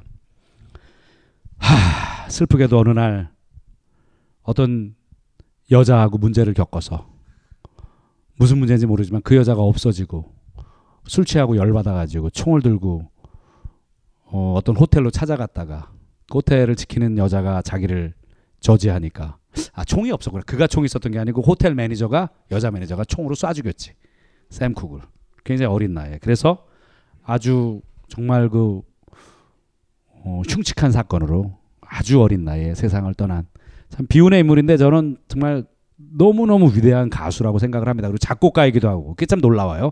그 소울 가수이면서도 어, 그러니까 songwriter였던 샘 쿡이 있습니다. 자 그리고 에레사 프랭클린도 마찬가지예요. 에레사 프랭클린은 지금도 활동을 하잖아요. 에레사 프랭클린은 원래 이 여자도 가스펠 그룹에서 노래하다가 세속적인 소울 가수로 탈바꿈한 그런 케이스죠. 네. 자, 그다음에 이제 문제의 Stand By Me. 자, 지금 Stand By Me를 고른 곡은 여러분들과 좋은 음악을 한번 들어보자. 그렇게 해서 고른 게 아니에요. 베니킹의 이 노래는 여러분들 다 아시죠. 그죠? 베니킹과 드리프터즈의 노래인데. 그렇죠?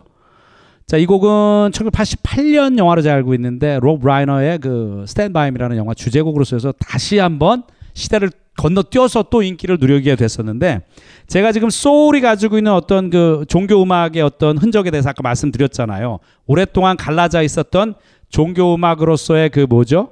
어, 이, 이, 저, 그 블루스인 그, 이 소울이 결국은 세속음악인 그 리듬 앤 블루스, 가스펠과 아, 리듬 앤 블루스가 만나가지고 이루어졌다고 말씀드렸는데 그만큼 종교적인 색채가 spiritual한 영적인 면이 굉장히 부각되는 음악인데 베니킹의 Stand By Me의 가사를 보면 이게 나타납니다. 물론 주님이 붙었죠.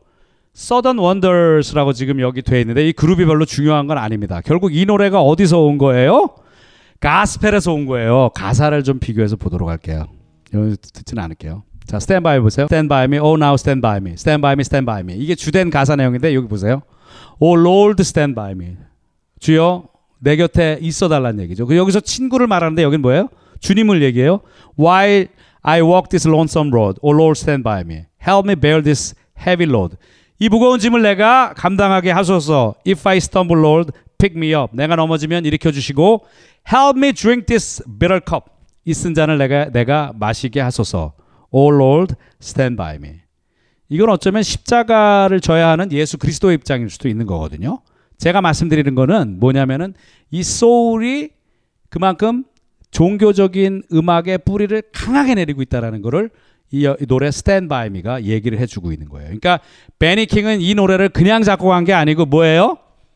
이 노래에서 영감을 얻은 거예요. 그러니까 실제로는 저기서는 물론 저기서 내 곁에 있어 달라. 내 곁에 서 있어 달라고 하면 내 친구일 수도 있고 내 여자친구일 수도 있고 내 아내 남편 다 될 수 있지만 결국은 뭐예요?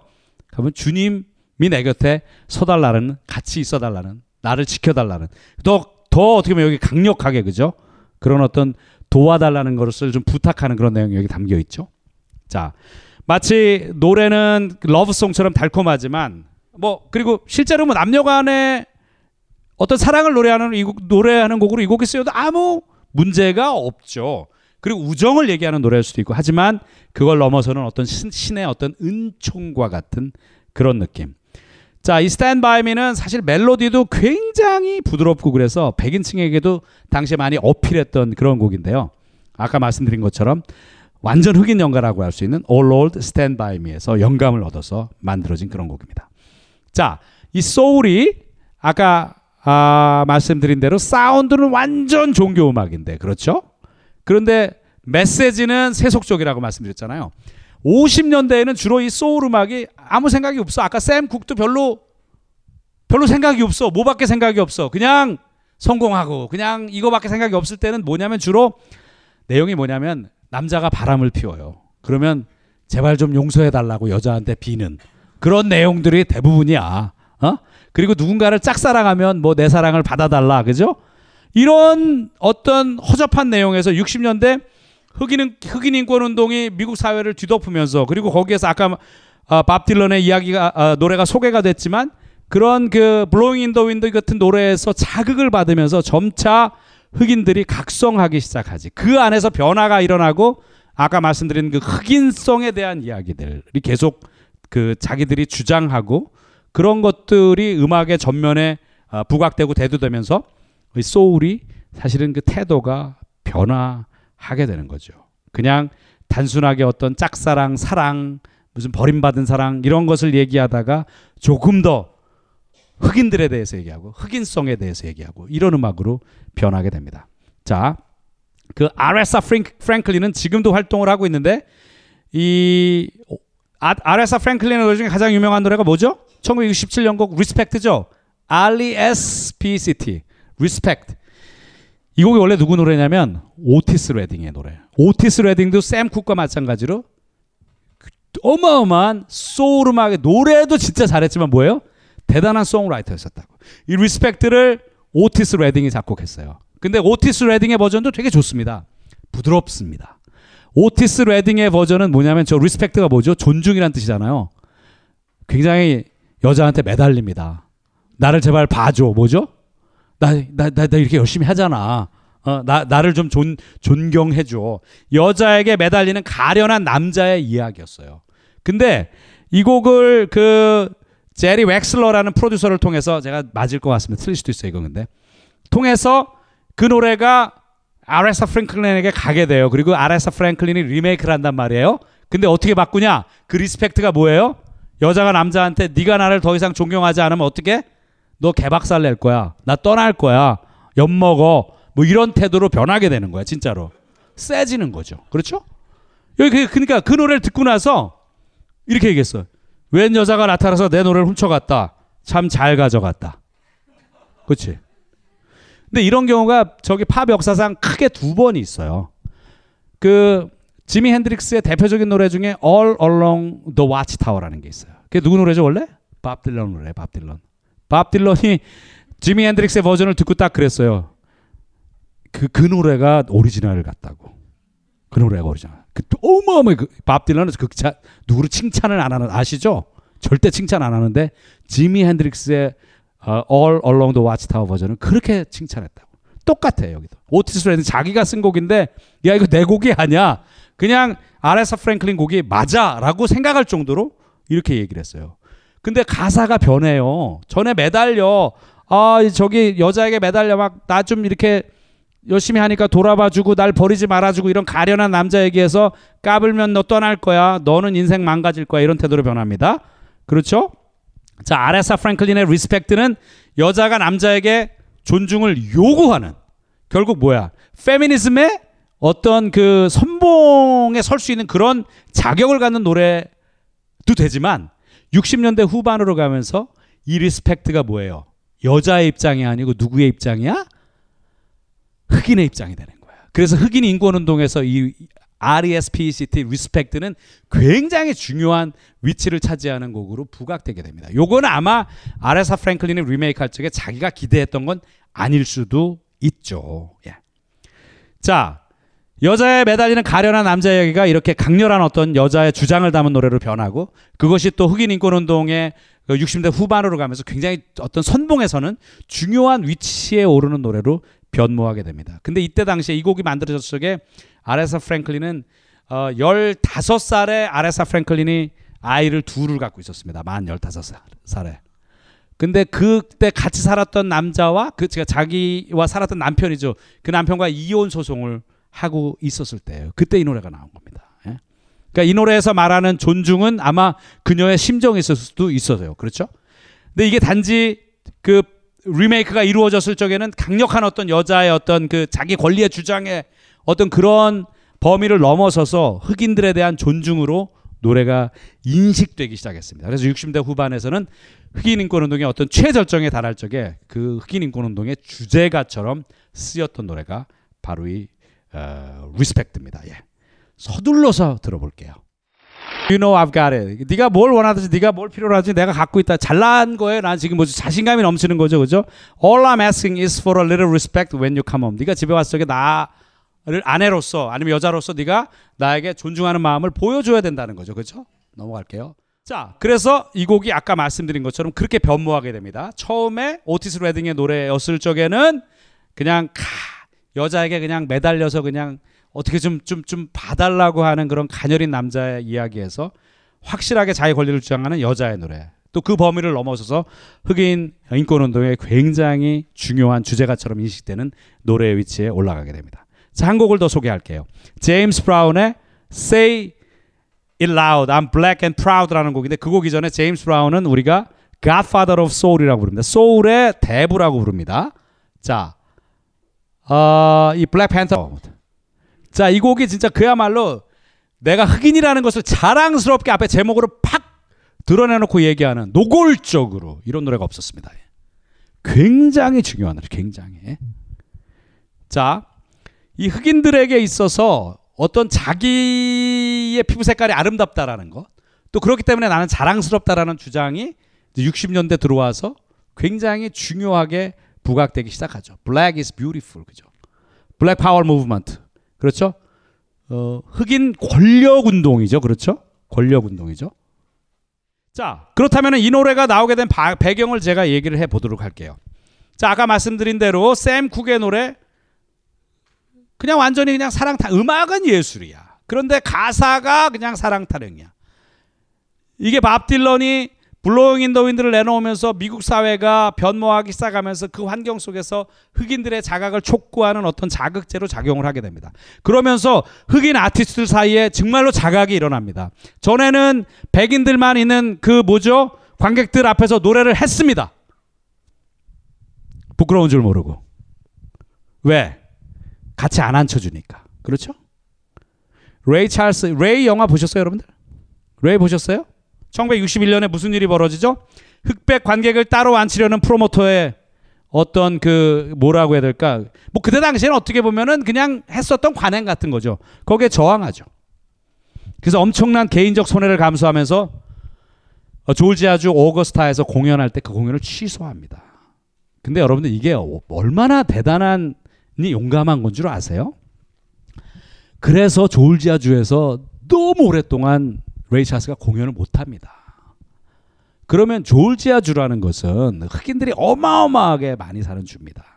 자기 그큰 주고 자기가 벌 수 있는 돈에 어마어마한 손해를 감내해야 되는 결정인데 한 거예요. 지금 조지아주의 주가가 뭔지 아세요? Georgia on My Mind입니다. Georgia on My Mind. 그게 누구 노래죠? 레이 찰스의 노래입니다. 조지아 주 지사가 저 몇 년인지 정확질 않아요. 당시 조지아 주 지사가 이 노래를 주가로 만들면서 레이 찰스에게 공식적으로 사과했습니다. 공식적으로. 그때는 죄인이었는데. 그죠? 왜? 공연하기로 하고 안 해. 나 안 해. 왜 흑인과 백인을 같이 안 앉혀? 왜? 나 안 해. 이렇게 해서 죄 대역적 죄인 같이 됐는데 그렇게 했었던 레이 찰스에게 세월이 많이 흐른 후에 조지아 주의 그 어느 주 시장인지 모르겠습니다. 어, 조지아 주지산지 시장인지 이런 것도 찾아보지 마. 이거 어쨌든 누군가가 거물이 사과를 했어요. 예, 그렇습니다. 예? 자, 샘쿡 아까 말씀드렸습니다. 변화를 향한 갈망을 담은 노래 A Change Is Gonna Come을 발표했습니다. 그러면서 단박에 사랑 타령을 노래하는 흑인 가수에서 흑인의 살아있는 양심의 어떤 선봉장 같은 그런 인물로 떠올랐습니다. 자, 그런데 이런 가운데 소울의 대부인 제임스 브라운은 아무것도 안 하고 있었어. 아무것도. 제임스 브라운은 사실은 이 모든 소울 아티스트들 중에서 가장 리듬감이 탁월한 음악을 노래했던 가수예요. 그러니 소울의 대부라고 했었는데, 근데 전혀 흑인들에 대해서 관심이 없어. 나의 정체성에 대해서 관심이 없어. 관심이 있었을지 모르죠. 그 속으로는 그렇죠. 액션이 없어, 액션이. 액션이 없어. 자, 그런데 어느 날 이 제임스 브라운의 공연장에 Black Panther Party, Black Panther 당이죠. 이 무장 단체요. 그들이 보낸 수류탄이 발견이 됩니다. 경고의 메시지죠. 너는 Uncle Tom이야. 너는 백인들을 위해서 노래하, 백인들만을 위해서 노래하는 놈이야. 그렇죠? 그리고 제임스 브라운이 우리가 Afro라고 하죠. 뭐죠 이게? 꼬불꼬불한 머리가 아니고 어떻게 다펴 이거를. 그런 거 자체가 그렇죠. 너는 백인들을 위해 노래하는 Uncle Tom이야. Uncle Tom 다 아시죠? 그죠? 그래서 가슴을 쓸어내린 제임스 브라운은 이 사건을 계기로 자기 자신을 돌아보게 됩니다. 자기 자신의 정체성에 대해서 고민하고 자기 역할에 대해서 고민하기 시작합니다. 그래서 그 고민의 결과물이 바로 나는 흑인이고 나는 자랑스럽다라고 얘기했던 어, 요, 요 뒤로 가. 아까 그 노래 제목 알죠? 어, Say loud, I'm black and I'm proud. 그렇죠? 크게 얘기해라. 나는 흑인이고 나는 자랑스럽다 이거죠. 자, 그러면서 공연에서 여러분 나는 흑인 남자입니다. 그리고 여러분들의 뭐요? 형제입니다. 라고 얘기를 합니다. 그죠? 자, 그러니까 I'm black and I'm proud는 사실 선언이에요. 그 선언이 노래 제목이 된 거죠. 자, 기름을 발라서 백인 머리처럼 벗어넘긴 머리 스타일은 흑인 특유의 곱슬머리 아프로 스타일로 바뀌게 됩니다. 자, 노래가 이 노래를 발표한 후에 그 뉴욕에 가면은 그 할렘의 아폴로 극장이라고 소울 음악의 명소가 있습니다. 거기서 공연하면서 한 말이 바로 이겁니다. 나는 흑인 남자고 여러분의 형제입니다라고 얘기했습니다. 음? 자, 흑인의 존엄을 부르짖었던 Say It Loud, I'm Black and I'm Proud. 이 노래는 그야말로 흑인들로 하여금 검은 것이 아름답다라는 자신감을 갖게끔 만들었던 그런 노래입니다. 예? 그리고 아까 말씀드린 Black Power Movement. 이제 흑인 인권 운동을 떠나서 뭐예요? 흑인 권력 운동에 어떻게 보면 비공식 주제가가 되는 노래의 위치에 올라서게 됩니다. 조금 들어볼게요. 소울의 대부이지만 나중에 이 소울이 그 리듬이 발전해서 펑크가 되고 디스코의 모태가 되는데 이 펑크 음악도 사실은 그 founder와 같은 어떤 창시자와 같은 그런 위치에 오르는 인물이 됩니다. 그러니까 소위 소울 펑크의 대부라고 봐야 되죠. 더 정확히 얘기하면. 자, 가사를 살펴볼까요? Say loud. I'm black and I'm proud. 난 흑인이고 자랑스럽다. 그죠? Some people say we've got a lot of malice. 뭐예요? 백인들이 우리를 뭐로 보는 거? 악으로 규정하는 거죠. 그죠? 우리도 그런 거 많아요. 그런 거 하지 마세요. 그냥 흑을 이유 없이 그죠? 악으로 규정하는 거. 우리 부모님들 그래요. 예, 우리 부모님들은 무지하니까 그래도 우리는 그러면 안 돼요. Some say, some say it's a lot of nerve.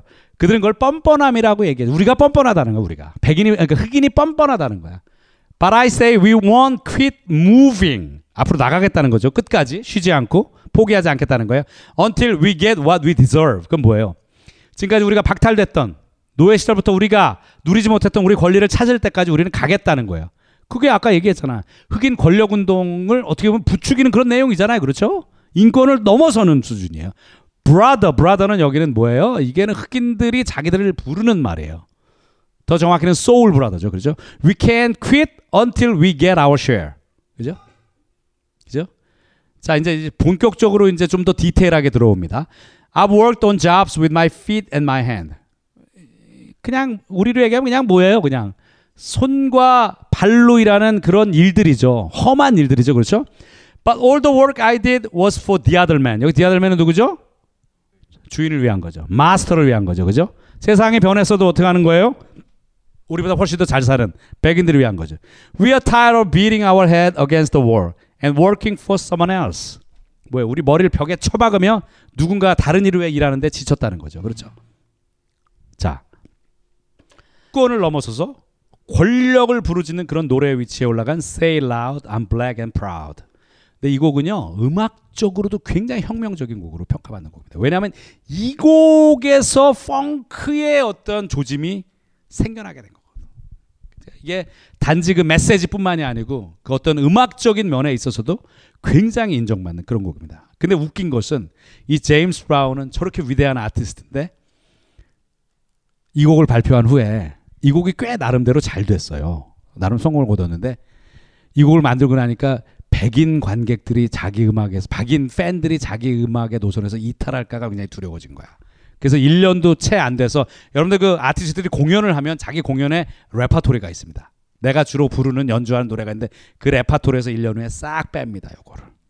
그리고 더욱 더 웃긴 거는 이 제임스 브라운은 시장 경제 신봉자입니다. 그래서 72년 대선에서 리처드 닉슨을 지지합니다. 공개적으로 뭐 투표를 하는 게 아니고 공개적으로. 그래서 팬들의 빈축을 사기도 했었죠. 자, 하지만 이 Say It Loud, I'm Black and I'm Proud 이 곡은 그 원시적 리듬과 이 쏘아 붙듯이 이게 던지는 내던지는 보컬 이게 소울, 펑크, 펑크 음악이 흘러나가는 어떤 하나의 흐름으로 크게 작용했다고 얘기했잖아요. 뭐에도 영향을 주냐면 래퍼들에게 영향을 줍니다. 저 보컬 스타일이 결국은 뭐하고 비슷해요? 랩을 하는 래퍼들이 내지르는 거와 비슷해. 멜로디를 노래하는 것 같지가 않은 거야. 그죠? 그래서 수많은 힙합 아티스트들이 제임스 브라운에게 큰 영향을 받았고 또 이 곡이 굉장히 많은 음악에 샘플로 활용되기도 했었습니다. 자, 이제 거의 끝나갑니다. 곧 마무리됩니다. 애쓰셨습니다. 자, 이 이후로 굉장히 훌륭한 소울 가수들이 많이 나오게 됩니다. 지금 뭐 우리 레이 찰스도 얘기했고 누구죠? 아레사 프랭클린도 얘기했고 샘 쿡도 얘기했고 쭉 다 얘기했어요. 어, 그 다음에 베니 킹도 얘기했고. 자, 다른 소울 뮤지션들 누구죠? 마빈 게이죠? 그죠? 스티비 원더죠?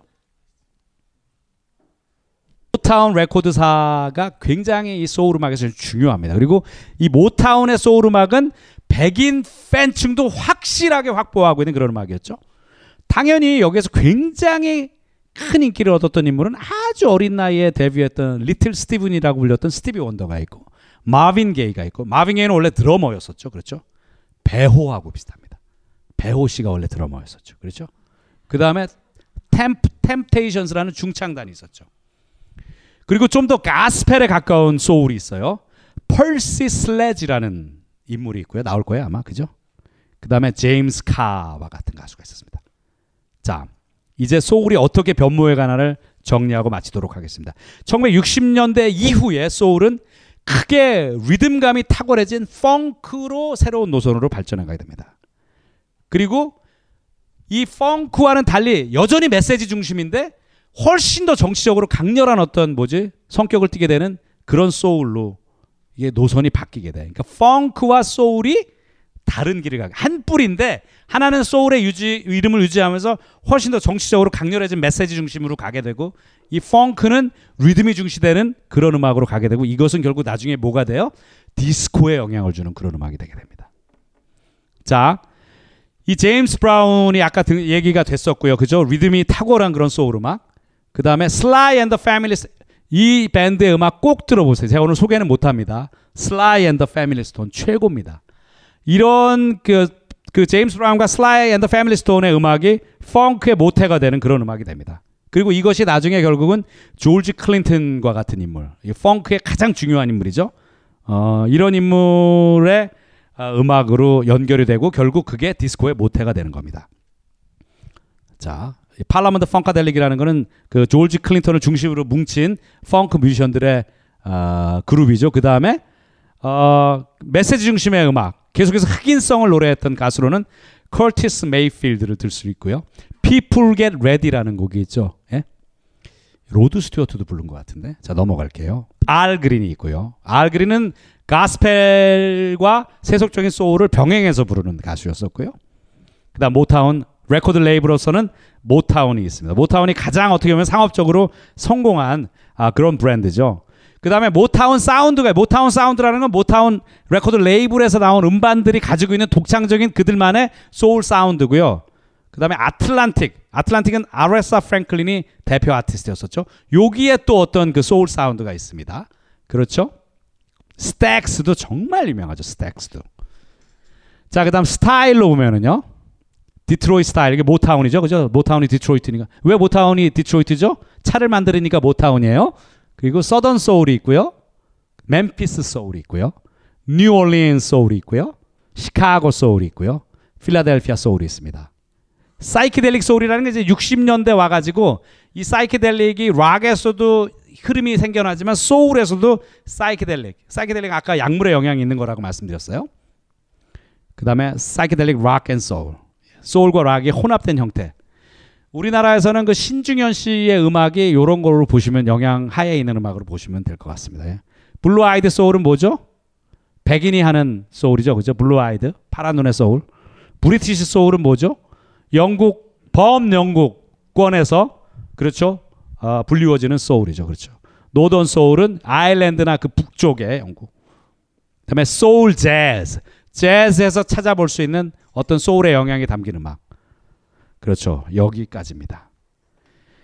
자, 오늘로 강의는 강의가 끝나는 건 아니니까 뭐 다시 재정리를 하고 이런 거는 하지 않겠습니다. 시간도 지금 11시 22분이 돼 가고 있으니까 오늘 강의 들으셨던 분들은 웬만하면 다음 강의에 빠지지 않으시면 좋을 것 같고요.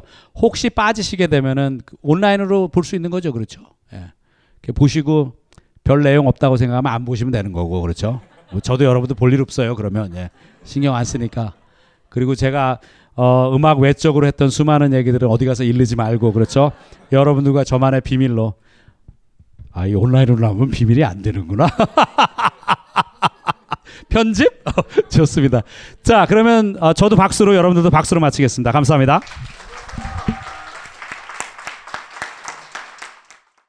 벙커원, 벙커. 이 강의는 벙커원 어플에서 동영상으로도 시청하실 수 있습니다. 벙커원, 벙커원, 벙커원 라디오.